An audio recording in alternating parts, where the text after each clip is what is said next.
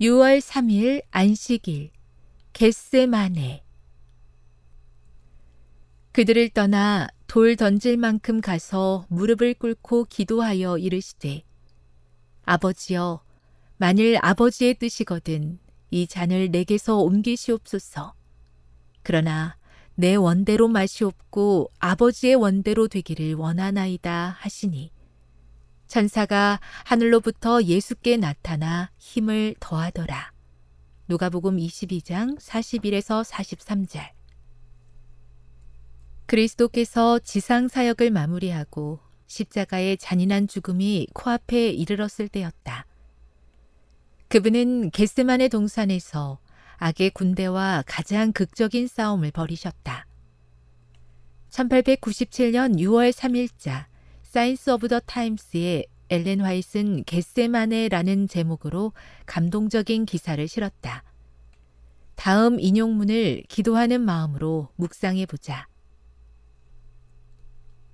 그리스도의 손에 들린 그 신비로운 잔이 여기서 떨렸다. 잃어버린 세계의 운명이 저울 위에 놓였다.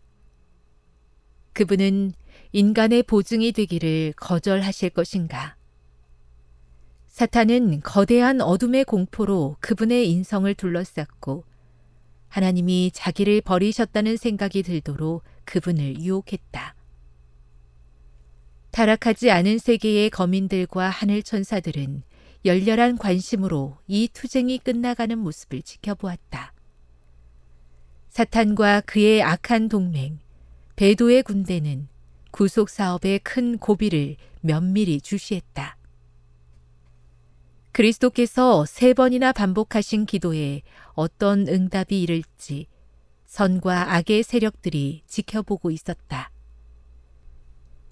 이 엄청난 고비의 순간 모든 것에 성패가 달려 있고 고통당하시는 분의 손에서 신비로운 잔이 떨리고 있는 그 순간에 하늘이 열렸고 위태로운 그 시각의 맹렬한 어둠 사이로 빛이 비췄다. 하나님 앞에서 사탄이 떨어져 나가면서 그 자리를 차지한 천사가 그리스도의 곁으로 찾아왔다.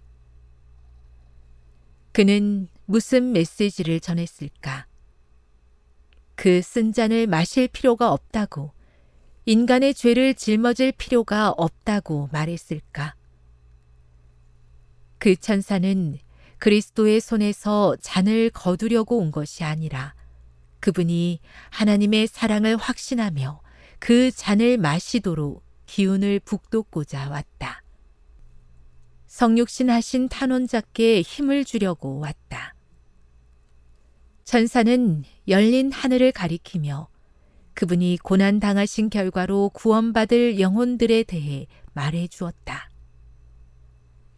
아버지께서는 사탄보다 위대하고 강하시며 그분의 죽음으로 사탄은 완전히 좌절할 것이며 이 세상 왕국은 지극히 높으신 자의 성도들에게 주어질 것이라고 전사는 보증했다. 수많은 사람이 구속받고 영원히 구원받는 모습을 보면서 그분은 자기 영혼의 수고에 대해 만족하게 여길 것이라고 천사는 말해 주었다.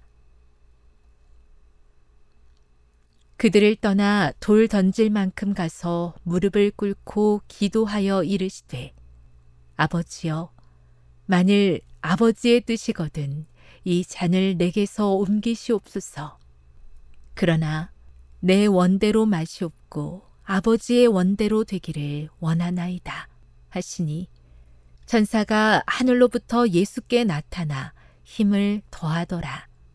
누가복음 22장 41에서 43절. 세계 선교를 위한 기도 제목입니다.